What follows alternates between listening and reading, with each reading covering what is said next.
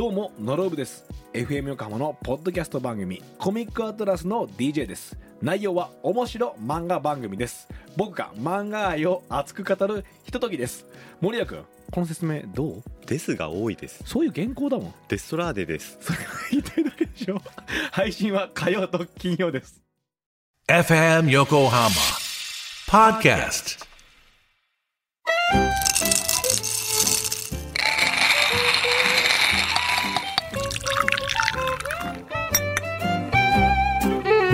コーヒートークセッション。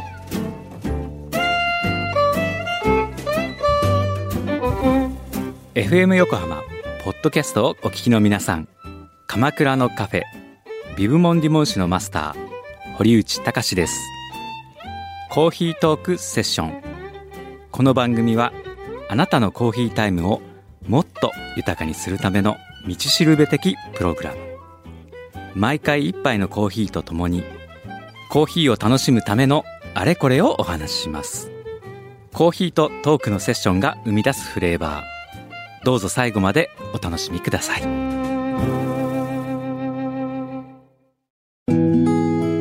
今回はハンドドリップを極めるということで2018年ジャパンハンドドリップチャンピオンシップ優勝者でコーヒーベイクド裏オーナーの深浦哲也さんをお迎えしてハンドドリップの魅力についてトークをしていきたいと思いますいらっしゃいまっほーよろしくお願いします。まずこれは言っとかないといけないんです。えーまずは、えー深浦さんのプロフィールを、えー私から紹介させていただきます。東京都大田区蒲田出身大学卒業後は楽器屋で販売員として2年半勤め、えーその後飲食の道へ鎌倉や都内のカフェコーヒー専門店で約10年勤め店舗マネージャーやコーヒートレーニングセミナー講師焙煎などを担当する。コーヒーの競技会では2018年 SCAJ 主催ジャパンハンドドリップチャンピオンシップ JHDC ですね。こちらで優勝しハンドドリップ日本一となる。そして昨年2023年10月1日のコーヒーの日に東横線東白楽でコーヒーベイクド裏を夫婦で開業するということなんですけれども、はいえーすごいプロフィールですね。ありがとうございます。はい、まずは大学卒業後は楽器屋さんで販売員として勤務されていたんですね。そうなんですよ。あの滋賀県の方に転勤で、はい、でそちらで楽器の販売をしておりました。えーはい主に何の楽器だったんですか、とまあいろんな楽器を販売するんですけど、自分がまあ経験してたのがまあドラムだったりギターなんで、えまあその辺を主に担当してました。ーえ。ーはい。えやっぱり楽器屋さんを就職で選ぶっていうことはやっぱそっちの道に進みたかったってことですよね？そうです。あ音楽のやっぱ音楽とあのスポーツが好きだったんですね。はい、で大学はあの体育学科だったので、はい、まあ、好きなことを仕事にしたいっていう思いがうんありまして、はいまあ、そこでまあ音楽っていうのをまあ選んだっていう感じですね。えーまた全然違う方向ですよね。そうですねまたどういったきっかけがあってコーヒーを志すようになったんですか？えーっとまあ、滋賀県にまあ転勤になりまして、はいで、まあ、休日は基本一人なんですよ。でそんな中、まあ、あのカフェに行ったり、はいあのバーに行ったりすることが結構ありまして、まあ、その空間だったりそのまあ美味しいコーヒーとかはもちろんなんですけど、はい、まあ、そこで出会う方たちとか店員の方うんの皆さんなんか素敵な人たちと空間だなっていうふうにはい、思って、まあ、自分もこういう自分らしく自分の空間を作りたいなって思ったのがきっかけですね。えーバンドじゃなかったんですね。そうですね。えーそこでまあカフェとコーヒーをはい。作りたいということで、えその後こう飲食の道に進むわけで、はい。そこで鎌倉に。そうですね。その時漠然と鎌倉にお店を出したいなっていうふうに思ってたんですよ。う。ん。で鎌倉の雑誌だったりはい、をよくよ読んでてその時に、あのディモンシュさんを 見つけてで堀内さんのなんかその本とかもあの読んでましあてそうなんですか。でなんか生き方だったり考え方だったり素敵だなっていうふうに思いまして、え自分もこんな生き方したいなって思っててで鎌倉でじゃあ勤めようっていうので、しあの求人を探しました。あ本当ですかそこまでは知りませんでした、ありがとうございます。で鎌倉のカフェでお勤めになって、はい、最初はあのバリスタの求人があまりなかったので、もうそこからバリスタ目指してたんですか？あのまあ、コーヒーにこだわりがあったというよりかは、うん。なんか自分のこうお店を持ちたいっていうのが先、うん。まあ、空間を作りたいっていうのが先だったので、まあ、カフェといえばコーヒーなんで、うん。まあ、最初コーヒーカフェで探探したんですけどなくてでキッチンの求人があったのでまずはそのカフェなんですけどの中のキッチン担当として勤めました。ああなるほど、僕と出会ったのはその頃ですよね。そうですね。ん。はい。あの近所のカフェで働いてるはい。すごくね、青年が あ来てあの道具を探してますという話をしてね。そうそうそう。それが深浦さんだったんですよね、初めて買ったその電動ミルが、うん。あのディモンシュさんのあの限定のはい。ミ,、ミルク粉だったんですよね。うん。電動コーヒーミルのね。あそうそうです。はい。ベージュ色した。あそうです。そうなんですよね。でドリッパーもサーバーも一緒に買って、河野さんのあそうそうですね。作ってもらったやつですね。円錐型のやつなんですけど。そうはい。でそこで、まあ、働いて、はい。で、まあ、自分のスキルをねこう、はい上げていくわけなんですけれども、その後こう競技会に出場することにはい。なるじゃないですか、はい。それはどういったことがきっかけだったんですか？えー自分なりにまあコーヒーは入れてたんですけども、うん。なんかやる中でプロの入れるコーヒーって何なのかとか、うん。そもそも美味しいコーヒーって何なんだろうっていうことがずっと悶々としてる時期がありまして、はい。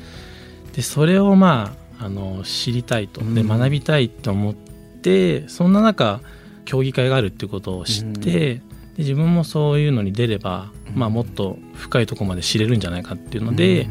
参加しました。へえ、その競技会出るのっていうのははい。すごくこう、勇気が、ね、そうですね、あのまあちょうどそのコーヒー専門店で次は働きたいみたいなうんでまた求人を探してた時期がありまして、その年が2015年の、えー年でして、うん。でその年にあのハンドドリップチャンピオンになったはい。方が勤めているお店がうん。たまたま求人がかかってたので、あじゃあそこに入りたいってーいうのでん。入ったんです。なんでもうそこはもう本当に大会に出るのが当たり前な環境だったので、すんなり、まあ、勇気はいたんですけど、うん。あの飛び込めました。あじゃあかなり勉強になったんですね。そうですね。はい。うん。チャンピオンのねそばで仕事できるっていうのはすごいことですよそうでね。すね。はい。うんでそのいざこう競技会に出てはいいきなりチャンピオンになったんですか？いえあの本当にそのお店に入社してはい。23か月後には大会があったんですけど はい。あのもうそれ出場するって決めててえでまあ失うもの何もなないのでとうんりあえず出ようって出うんてで見事に1回戦で敗退っていうああなるほど一回目の挑戦の時はそうですねやっぱ厳しいんだなっていうので、うんまあ、結果的に3回出場して3回目で優勝できたんですけど、うわあ、はい。すごいですね。いろいろこうやっぱり変えていくわけですよねやり方とかを。そうですね、やっうんぱりあの1回目はおお店のレシピをベースにそれだけで戦ったんですけど、やうん。っぱりそれだけだと引き出しがなさすぎて何もできずに終わったのでああなるほど。やはりいろんな引き出しを持たないとダメだなっていうのでそこからまあ検証をいろいろ始めてっていう感じですね。はい。きっとねあのリスナーさんではですねこの競技会ってどういう基準で勝つのか負けるのかってわからないと思うんですけども、はい。どういう基準で勝ち上がっていくんですか、競技会？まあ、大会によってまあルールは違う変わってはくるんですけど、うん。ハンドドリップに関しては、まあ、特徴的なのがあのみんな同じ豆ではい。戦うんですよ。うん。なんで共通の豆で本当抽出技術だけを見られるので、うん。あのまあどんな豆が来てもうん。いかにこうレシピを調整して美味しく入れられるかっていうのがまずポイントになります。あとは1杯分の量と2杯分の量を入れるんですけども、はい。そこの均一性も見られたりするので、何回入れるんですか？えーとまあ、調整時間は15分、あうん。の準備片付け含めて15分なんですけど、実際入れられるのはもう時間的にも2回。3回目入れると結構ギリギリになっちゃうのでなるほど。2回ぐらいですかね、え。ーでジャッジの人に飲んでもらうはい、そうですね、え。ーはい。なるほど、まあ、この競技会で、まあ、心がけていたことだ、あのルールの部分をまあ深く理解するっていうことがまず大事でして、それによってまあ無駄な減点がなくなるんですね、えー。そんなルール厳しいんですか？結構厳しいんでえすよ、ー。例えばどんな？例えばまあ分かりやすいので言うと時間を超えちゃうですとかあとはあのクリーネスって言ってそうん。の汚したりとかすると、うん。まあ、減点もありますしあとは抽出量ですね。抽出量が超えちゃったり少なかったりっていうのもありますあとはオペレーションもすごい大事になってくるんですけど、ええ。やっぱり緊張するので、まあそうですよね。すごいやっぱ手触れるぐらい緊張するんですよ。深浦さん緊張しいですか？えドリップしてる時がむしろ落ち着くタイプなんですよね、それ以外は緊張するんですけど、いや今全然リラックスされてますけど本当緊張しますよねみんなが見てるところで落としていくそうすると普段しないことが起きたりするんで、そうなん予想もできないような。結構ドリッパー倒しちゃったりとか豆こぼしちゃったりっていうのほは、ど。はい。えーじゃあいかにこう冷静にこそうですね。う普段通りのはい。実力を出していくっていうのはやっぱり難しいことなんですね。そうですね。うん。まあ、実際こう競技会とはい。お店で出してるコーヒーっていうのはやっぱ違うんですか、そうですね、まあ、基本的な味作りの考え方はまあ同じなんですけども、まあ、競技会はまあ短い時間でこう調整したりするので、まあ、変えるべき部分と変えないところっていうのを、まあ、はっきりさせてます自分は。なんで、例えばメッシュだけ変えるとかそれ以外は何も引き目ですね。そうそうですね、ん。あの油温とか入れ方はもう変えずに、うん。メッシュだけ変えれば、まあ、どんな豆来ても80%以上の、美味しさを引き出せるレシピっていうのを、まあ、準備するというか、うん。そこからもう決まってきますね。まあ、お店に関しては、はい。まあ、自由度が結構あるので、常連さんであれば、うん。もう好みの味が分かってればそれに入れますし、うん。あとはまあ基本的なレシピはあるあるんですけども結構日々その一日の中でうん。粉の膨らみとか。まあ、エイジングもによって変わってくるので、その膨らみに合わせてその湯の太さだったり、うん。広げるタイミングあとは時間みたいのは毎回変えたりはしてます、なるほど、はい。面白いですねやっぱりねドリップね。そうですね。ん。でチャンピオンになってみて変わったことっていうのはありますか？そうですね。やっぱりチャンピオンになると、まああの絶対美味しいだろうっていうふうに思って来ていただく方が多いので、まあそうですよね。まあできるだけそれに応えられるように準備するっていうのと、あとはまあその抽出の前後の部分をよりまあ意識が上がったといいますか、うん。そのお好みが何なのかっていうのをしっかり聞き出して、うん。で、まあ、提供する時も一言フレーバー伝えて、まあうんそうコーヒーだけじゃなくてその空間を楽しんでもらうっていう意識がより上がったっていうのがありますね。世界変わりましたか、そうですね。あの最初プレッシャーもあったんですけど、まあ、ある時からなんか、まあ、自分らしく入れて、まあ、美味しいっていうよりかはこうもうこの人のコーヒー好きだなと思ってもらえるコーヒーを目指そうみたいな、っなるほど。ていうふうに考えが変わった時にちょっと気が楽になりましたね。へえ、まあ、セミナーとかも増えてますもんね。あそうですね。やっぱりはい。うん。まあ、その後こう独立をされるわけなんですけど、はい。最終的にやっぱり独立っていうことははい。念頭に置いて働かれてたわけですよね。あそうですね、うん。もうずっと10年以上前からうん。自分のお店を持ちたいっていう思いはもうずっと変わらない。うん。できたので、でまあいつとかはあまり決めてなかったんですけど、はいなんか多分やりたくなった時にやるだろうなっていう風な感じで、うんまあ、はい。タイミングとねそうですね。あり回りますからね。はい。うん。で、うん。奥様と一緒にはい。コーヒーベイクド裏をはい。東白楽でオープンされたわけなんですけれども、はい。10月1日はい。のコーヒーの日決めてたんですか、いやこれはもうたまたまその日になったと言いますか、まあ、物件探しなかなか、まあそうですね。いいのがないんですよ。そこからですよね、はい。うん。でなかなか見つからなかったので、うん。まあこれあ焦ってもしょうがないなっていう感じだったんで、ただまあ見つかってでそこから準備していったらあなんか10月1日にオープンうん。できそうだ、うん。じゃあこれコーヒーの日だ。じゃあこの日に絶対オープンしようみたいな感じで、ああなるほど、はい。最初から東白楽まあ場所も特に決めてはいなかったんですけど、まあそのもともと博楽エリアがまあ好きな街ではあったんあですよね。そうなんですか。すごいなんか個人店がこう活躍してる街といいますか、素敵な街だなって。でそれでまあ実際に今住んでるんですけども、その中でやっぱここでどんどん愛着が湧いてきたので、そういう好きな街でやっぱ出したいなっていう。なるほど、はい。最初は鎌倉が好きだったんだけど。あそうですね。気持ちが変わっちゃったためちゃくちゃいい街なんですけどね。僕もあのね伺ったんでことがあるんですけど、はい。本当に素敵なお店でね。あありがとうございます、うん。本当あったかい気持ちになるお店でしたけれどもそのお店でも自家焙煎をね、はい。やってらっしゃいますけども焙煎自体は前の勤務先からも続けてらっしゃったんですよね。そうですね、うん。まあ、最初はその都内のカフェで働いてた時から経験させてもらって、でやっぱ自分のお店やるからには自分で焙煎したいなっていうのはもう前から思ってたので、なのでもうそれ前提で準備をしてきました、うん。はい。なんかお話聞いてると本当にねなんかこうコーヒー極めてるなってあ気がねしますけど焙煎も難しいですいやよね。難しいです。まだまだ焙煎は勉強中ではあるんですけども、やっぱ自分まあでも自分なりにやっぱり最大限うん。いいものを焼きたいなっていう自分のコーヒーを焼いて、うん。それをしっかり抽出でつなげるっていうのはもう醍醐味と言いますか、うん。なんか入れてて幸せだなっていう感じですね。はい。まあ、本当にこう長い、まあ、コーヒーの喫茶の歴史の中でいろんなコーヒーがね今ありますけど、はい。まあ、自分の味がちゃんとこうブレずにあるっていうのはやっぱり一番ないとはい。ね、あのお客さんまでちょっとブレちゃうっていうかはい分かんなくなっちゃうんでね、はい。お店をやってるとやっぱりそこが一番大事なんじゃないかなというふうに思いますよね、はい。味の部分ではね。そうですね。ん。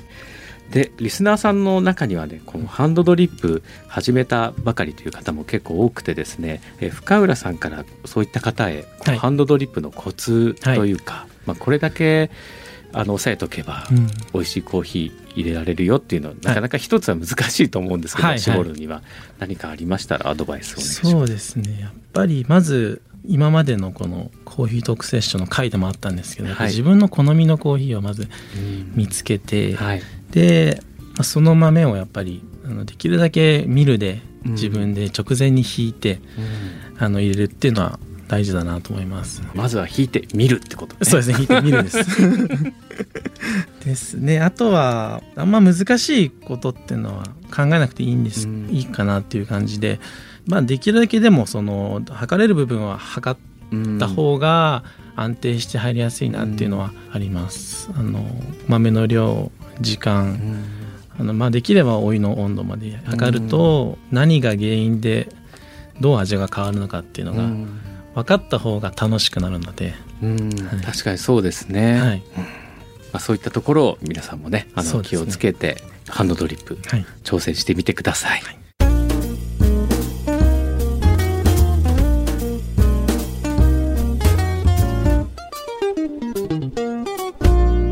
コーヒートークセッション。さてこの辺で今日の一杯を入れましょう。今回はですね特別に深浦さんにドリップしていただこうと思います、はいはい本当に贅沢なドリップなんですけれどもお持ちいただいたのはお店の裏ブレンドあはいですね、ブレンドです。こちらハウスブレンドということで、はいこのブレンドは本当にテーマとしてはもう苦味と酸味のバランスが良くてはい。あの、まあ、派手さはないんですけど毎日の飲んでも飲み飽きないようなうん。味作りっていうのをテーマで作りました。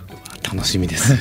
それではお願いします、豆は 17g 17グラ使用します、ねお店の1杯分の量を今日は入れていきます。はい。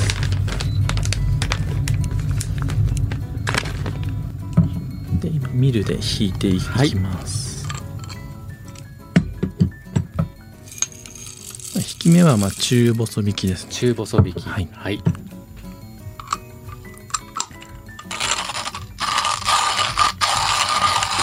れはあの差し支えなければブレンドどんなブレ、あの内容は？はい。えっ、とブラジルとエチオピアのはい。あのブレンドでして、はい。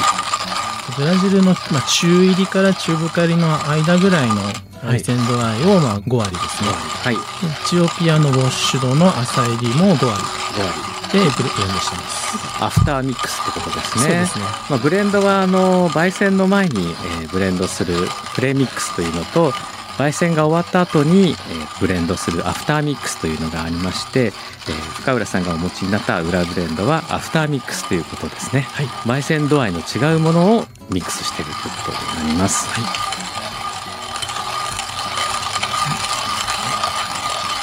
大体 17g 使って、はい。えーまあ、1杯分ということなんですけど大体はい。何 cc ぐらいの出来上がりも、えっとまあ注ぐお湯の量がはい。260でして、はい。それと出来上がり220から30ぐらいの220から30ぐらいはい。で出来上がるんですね。はい。で引き終わりました。今日はですね折り紙ドリッパーを使って抽出するわけなんですけれどもお店でも折り紙ですか、あそうですね、はい。折り紙ドリッパー使ってます、昔から折り紙はい。ドリッパーをお使いだったんですか、結構まあいろんなドリッパーは使ってきたんですけども、やはりやあのお湯抜けが非常に良いので、うん。注ぎでのコントロールがしやすいっていうなるほど、部分があったので今お店ではこれを使ってます、はい、今はコーヒーを粉をセットしてドリッパー中を平らに、ね、調整したところですね。はい、お湯は90度ではい。お入れします、さあ90度で。はい。ゴーって言ってます。沸かしてます。はい、90度になりました。お願いします。じゃあまずは蒸らしからはい。1投目ですね、はい、1投目は 40g 注ぎます、40cc ですね。で30秒30秒。打ちます、ここであの余分なガスを出しましてはい。あの抽出をしやすい状態を作っていうんきます、これ入れ終わってから30秒ですか？最初から入れて入れてスタートしてから30秒。あそうですね入れて30秒はい含めて。今30秒経ったのでまた2投目を、次は、えー130まで入れていきます 130cc。合計ですかね？そうですね、はい。合計130です。で1分になるまで待ちます、なんで全部30秒ごとに注いでいきます、30秒ごとに。はい。もういい香りが漂ってきますね。で3投目。今度200になるまではい。注ぎます、もう全体的にお湯をそうです入れていくねここか感じですらかねちょっと全体に当てて。で1分半になるまで待ちます。はいで1分半になったので最後4投目260になるまで。はい。これも全体に当てていきます、はい。これが最後ですかね。はい。はい。で落ちきるまで待ちます。このやり方を確立するまでって結構大変でしたか、そうですね、あの今までいろんなレシピをやってきたんですけど、まあ、考えたりとか、はいいろいろ複雑な入れ方もしてきたんですが、うん。一周回ってシンプルに戻りました、なるほど。はい。まあこれは焙煎度合い深入りであったとしてもは同じやり方で、そうですね。基本のこのあのレシピの秒数とか全部一緒ですね、引き目だけちょっとやっぱ焙煎度合いによって変えて、で微調整を注ぎでするっていうなるほど。ですね。うん。はい、はい。終わりましたかね。はい。はい、ありがとうございます。大体2分半ぐらいでもうちきってます。合計タはいイムですね、じゃあそれでは早速、はい。コーヒータイムといきましょうか。はい、えー早速、えー深浦さんが入れてくださいました、えー裏ブレンドをいただきたいと思います、はい。い、ただきます。はいどうぞ。ブラジルとエチオピアのブレンドですね。うわーカップに近づけていくと香りがすごくいいですね。うん。暑いですけど 僕猫舌なんですよちょっとこう。美味しい。ありがとうございます、うん。美味しいですね、はいこのなんかナッティーな感じ、うん。ナッツ系の雰囲気もあってかつこうエチオピアのすっきりしたはい。感じもあるっていうのがすごく特徴なんではないかなと思あそうなんです、本当に。おっしゃる通りです。そのままです。ね。割と軽めではあるんですけども、はい。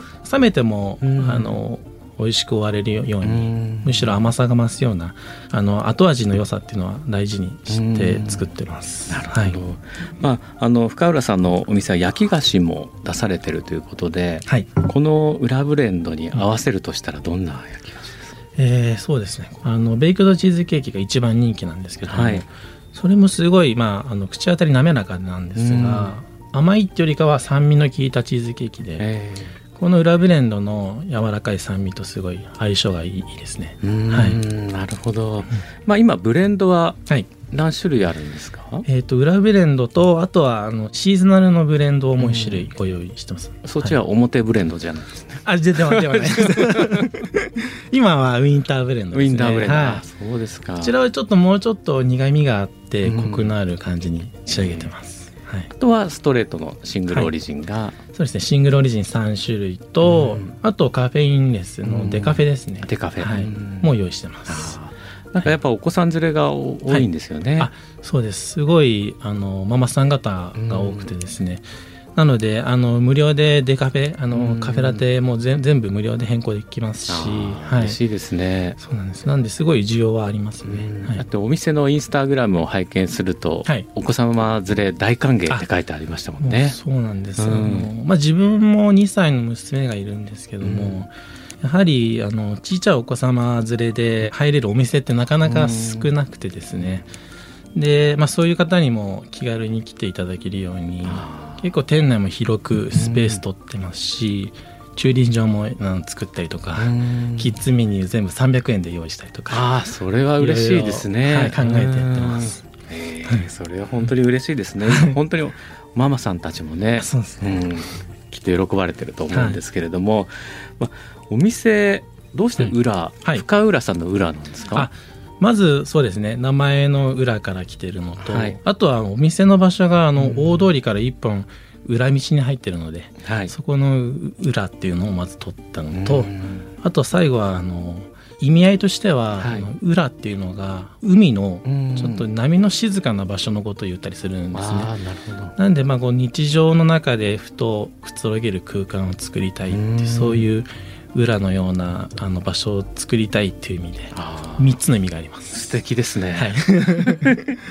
まあ、お店は奥様の理恵さんと、はい。ね一緒にやってらっしゃるということなんですけども、理恵さんは焼き菓子なども焼かれて、あそうです、焼き菓子もすごいうん。なんていうんですかね。ばファンが多くてですね、まあ、自分の好きな味を奥さんは作ってるっていうふうに言ってるんですけども、はい。すごい甘すぎずうん。コーヒーとも相性良くて、うん。で奥さんもバリスタ歴が長くて、うんそうですよね。コーヒー業界にいらっしゃった方ですもんね。むしろ自分より長長いんですけども。パイセン。あそのパイセンなんです なんですごいで味覚も非常に鋭いんですよ、うん。なのであの味をチェックするときには本当にコーチ的な感じで、あのすり合わせてあ一緒にやってます。いやースペシャリストが2人いるとね まあそういった出会いってどどこだったんですか、出会いはそのそれこそ鎌倉のカフェの自分がキッチンで,、で奥さんが、えー、とホールとバリスタをやってたっていう。感じですねそうなんですか。あの若宮王子にあった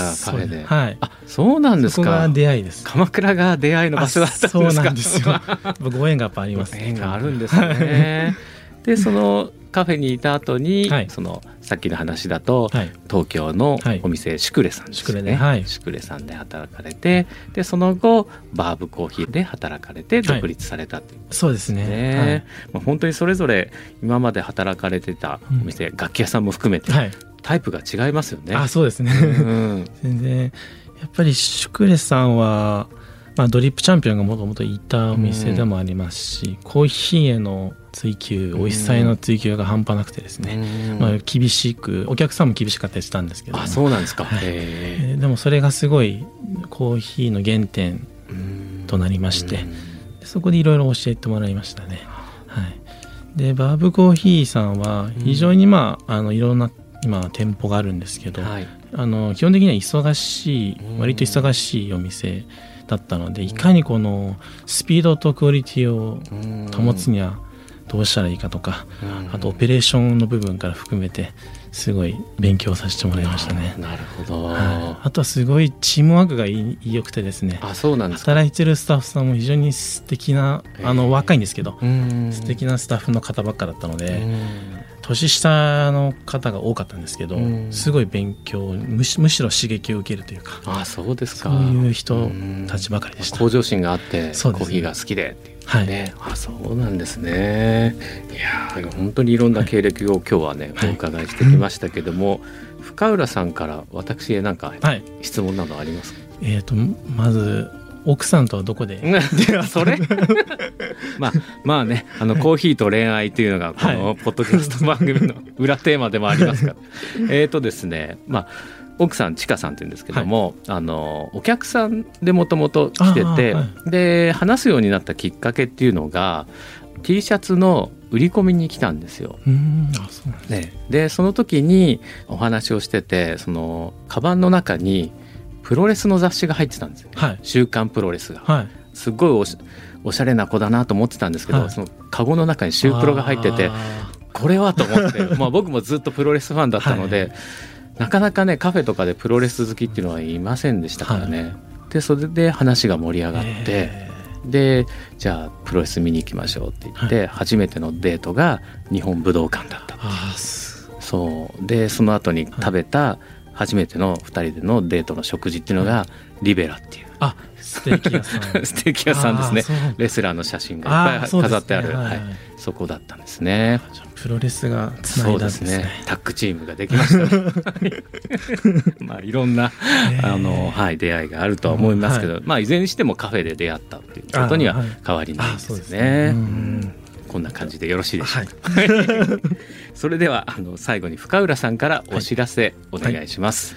とまあ先ほども言うあのちょっとお話ししたんですけど、はい。まあ、コーヒーをまあ売りにはしてるんですけども、はいやはり奥さんの焼く焼き菓子も絶品なのでコーヒー飲めない方でも、はい。あのまあ、コーヒー以外のドリンクもご用意してますしあの奥さんの焼き菓子も一緒に楽しんでもらいたいなっていうふうに思います。であの本当にお子様連れの方も本当に大歓迎してるので、はい。なんかあのうるさくしちゃうんじゃないかとか、うん。気使っちゃうと思うんですけど全然そこ気にせずにあのベビーカーごと店内入れますので、はい。気軽に来てもらいたいなっていうのとあとは今後ちょっとセミナーもやっていきたいなっていうふうに思ってるので、えそちらのインスタの方で随時ご案内するので、えお店のインスタグラムですね。、チェックしてもらいたいなと思います。はい、ね、ぜひあのお子さん連れや、はい。ね、またコーヒーもうちょっとねあの知りたいなっていう方は、ぜひ深浦さんのセミナー受けてみてもねはい、楽しいと思いますし、まあ、コーヒーベイクド裏のインスタグラムでお店の情報とか、まあ、はいセミナー情報もこれから出ていくと思いますので、はい。えー皆さんチェックしてみてください、